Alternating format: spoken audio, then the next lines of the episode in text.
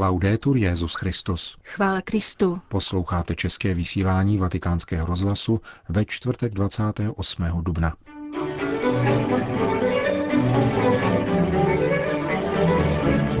Nemějme strach před překvapeními Ducha Svatého, povzbuzoval papež František v dnešní homilii při ranní eucharistii v kapli domu svaté Marty. Probíhá týden modliteb za oběti pedofilního násilí. Křesťané se musí snažit uplatnit ze své tradice to nejlepší, jinak z nich budou barbaři, říká kardinál Prosper Grech v souvislosti s přílivem migrantů do Evropy. Od mikrofonu zdraví Milan Glázer a Jana Gruberová. Zprávy Vatikánského rozhlasu. Vatikán. Také dnes existuje v církvi odpor proti překvapením Ducha Svatého v nových situacích. Duch však tento odpor postupně zdolává a vede nás Ježíšovou cestou, kázal dnes papež František při ranní mši v kapli domu svaté Marty. V církvi se diskutuje horlivě, ale protagonistou je Duch Svatý. Petrův nástupce komentoval dnešní liturgické čtení ze Skutků apoštolů o prvním jeruzalémském sněmu a řekl, že protagonistou církve je Duch Svatý.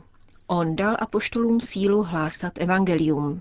Duch Svatý působí všechno, vede církev kupředu i s jejími problémy a uprostřed pronásledování. Posiluje věřící, aby se trvali ve víře i ve chvílích odporu a při zatvrzelosti učitelů zákona. V takových případech existují dva druhy odporu proti duchu. První kladou ti, kdo věřili, že Ježíš přišel pouze pro vyvolený lid, a druhý ti, kdo chtěli nařídit obráceným pohanům mojžíšský zákon, včetně obřízky. V tom všem tehdy vládl velký zmatek, řekl papež. Duch uvedl srdce na novou cestu. Byla to překvapení ducha. Apoštolové se ocitli v situacích, na které by nikdy nepomysleli. Byly to nové situace. Jak je však řešit? Dnešní čtení proto začíná slovy: dlouho se tak a ona krokovalo. Byla to zapálená diskuze, protože diskutovali na toto téma. Na jedné straně měli sílu ducha, protagonisty, který je poháněl vpřed. Duch je však vedl k určitým novinkám, k něčemu, co nikdy nemělo obdoby. Nedovedli si například ani představit, že by pohané přijali Ducha Svatého.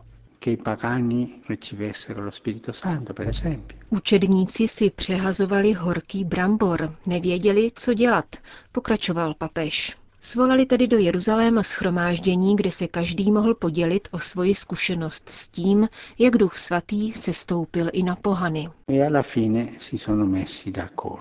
A nakonec se dohodli.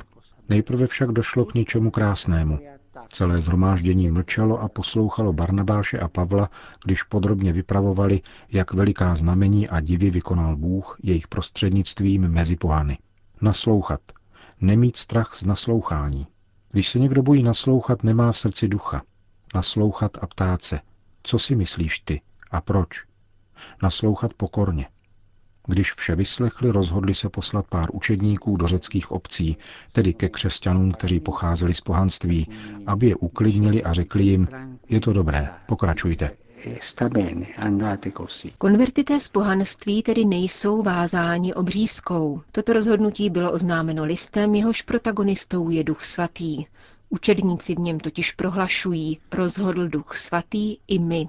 Toto je cesta církve vzhledem k novostem, nikoli k mondénním novostem, jakými jsou módní trendy, ale vzhledem k překvapením ducha, protože duch nás vždycky překvapuje.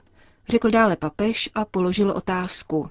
Jak to řeší církev, jak čelí těmto problémům, jak je řeší? Shromážděním, nasloucháním, diskusí, modlitbou a konečným rozhodnutím. Questa è la strada della Chiesa fino a oggi. Taková je cesta církve dodnes, když nás duch překvapí něčím, co je nové a nikdy se to tak nedělalo.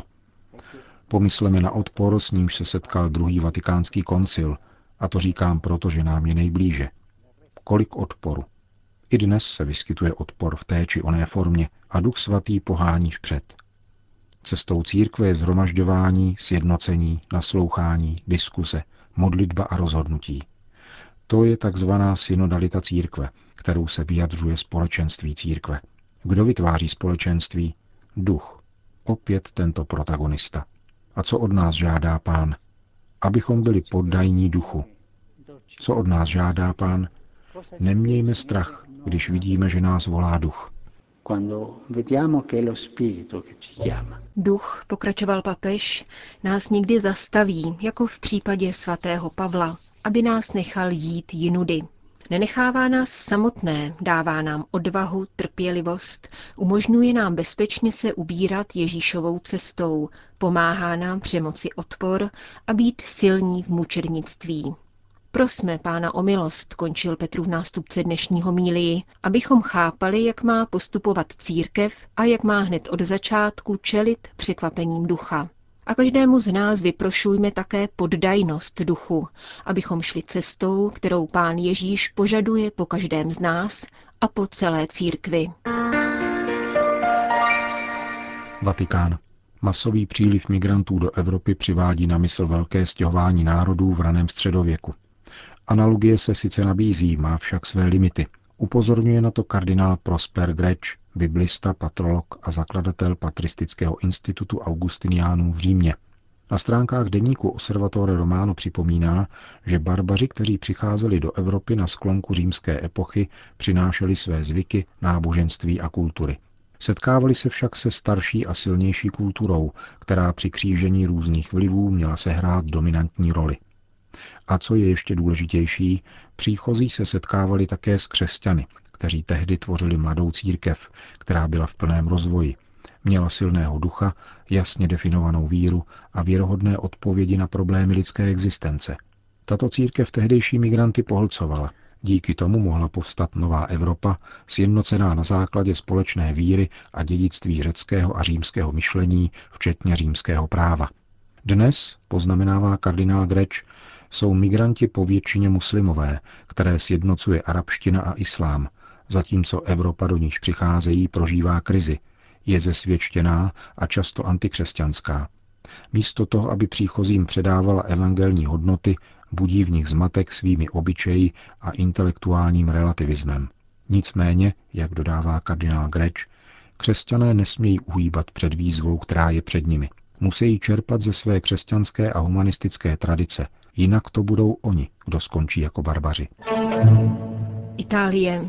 Mnoho farností na italském poloostrově se v těchto dnech účastní týdne modliteb za oběti pedofilního násilí, který v neděli prvního května vyvrcholí společnou polední modlitbou se svatým otcem. Iniciativu popisuje sicilský kněz Don Fortunato Di Noto.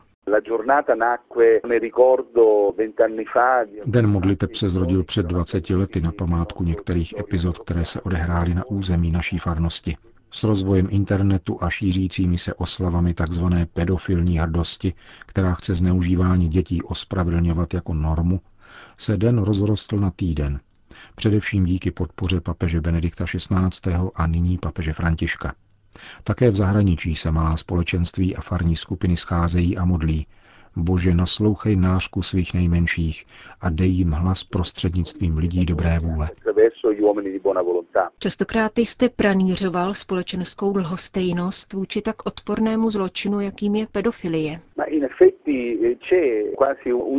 O tomto hrůzném jevu se skutečně téměř nemluví. Neexistuje tu seriózní a silná společenská reakce. Je proto velmi namáhavé, abychom prorazili s naším poselstvím, které je důležité a má být pozitivní. Nestačí tedy udání pedofilie, ale je nutné s ní bojovat. Bohužel v tomto ohledu často existuje tichý souhlas ze strany společnosti a také nastávají obtíže v mezinárodní spolupráci. Jsem přesvědčen, že pedofilie, pedopornografie a sexuální zneužívání dětí je zločinem proti lidskosti a státy by tu neměly pouze uzavírat formální spojenectví, které vyústí v psanou smlouvu, nýbrž se mnohem více angažovat. Pomysleme, že do pedopornografického trhu je zapojeno více než deset milionů dětí mladších dvanácti let. Podle zdrojů O S N každoročně dochází k sexuálnímu zneužití dvě stě dvacet tři milionů dětí. A tyto údaje by neměly otřást naším svědomím. Ona čísla totiž odpovídají malým lidem, kteří žádají o naši pomoc. A my bychom je měli vysvobodit z jejich otroctví. Vyzývá sicilský kněz a zakladatel asociace METER, která za spolupráce s italskou policií monitoruje internetové pedofilní zločiny. Alžírsko. V hlavním městě Alžírska vznikla lidová univerzita, plně financovaná katolíky. Hostí diecézní centrum studií, které v roce devatenáct set šedesát dva založil kardinál Léon Étienne Duval, francouzský arcibiskup Alžíru a sympatizant hnutí za nezávislost této severoafrické země. Veřejné konference pořádané v tomto centru mají dlouhou tradici a přízeň místních obyvatel. Popularitě se těší také kurzy současné arabštiny a jejich dialektů, které se tu pořádají. Centru se tak daří probouzet důvěru obyvatel i vlády ke katolické církvi. Nedávná minulost katolíkům nepřála. V devadesátých letech během občanské války bylo zavražděno dvacet kněží, včetně sedmi trapistů z Tibirín. Od jejich smrti nedávno uplynulo dvacet let. Lidová univerzita v Alžíru zahájila činnost pátého března.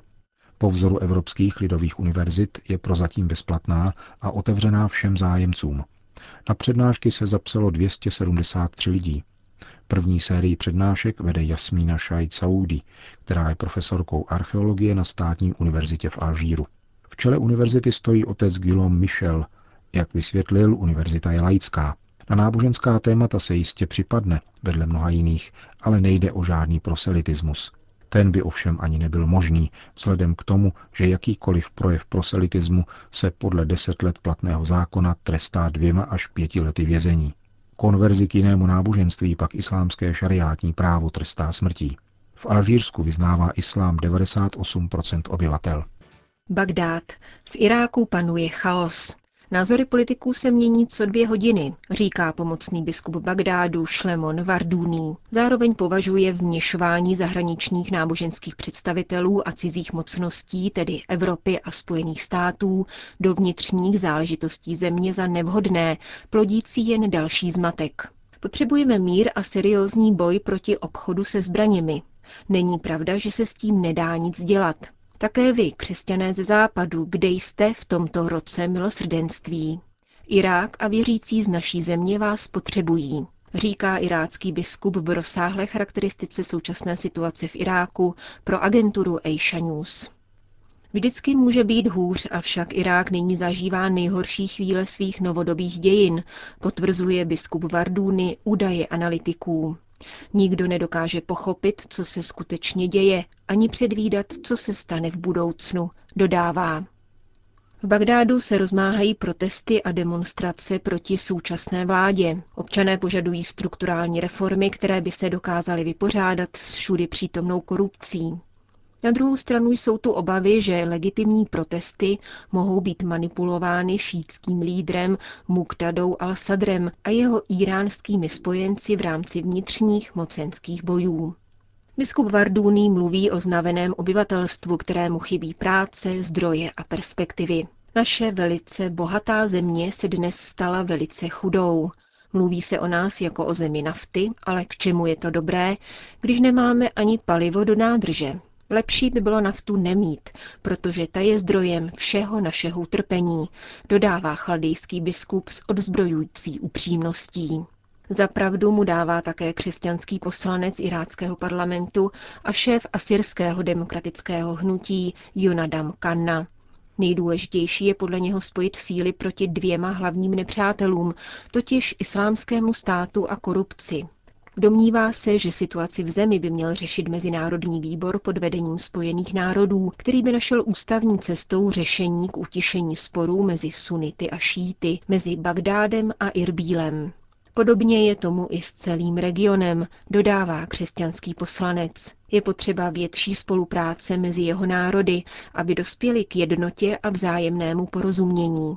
Saudská Arábie a Turecko na jedné straně a Írán na druhé musí najít společnou řeč, protože tato konfliktní situace se odráží na situaci v Iráku, říká poslanec iráckého parlamentu Jonadam Kanna. Končíme české vysílání Vatikánského rozhlasu. Chvála Kristu. Laudetur Jesus Christus.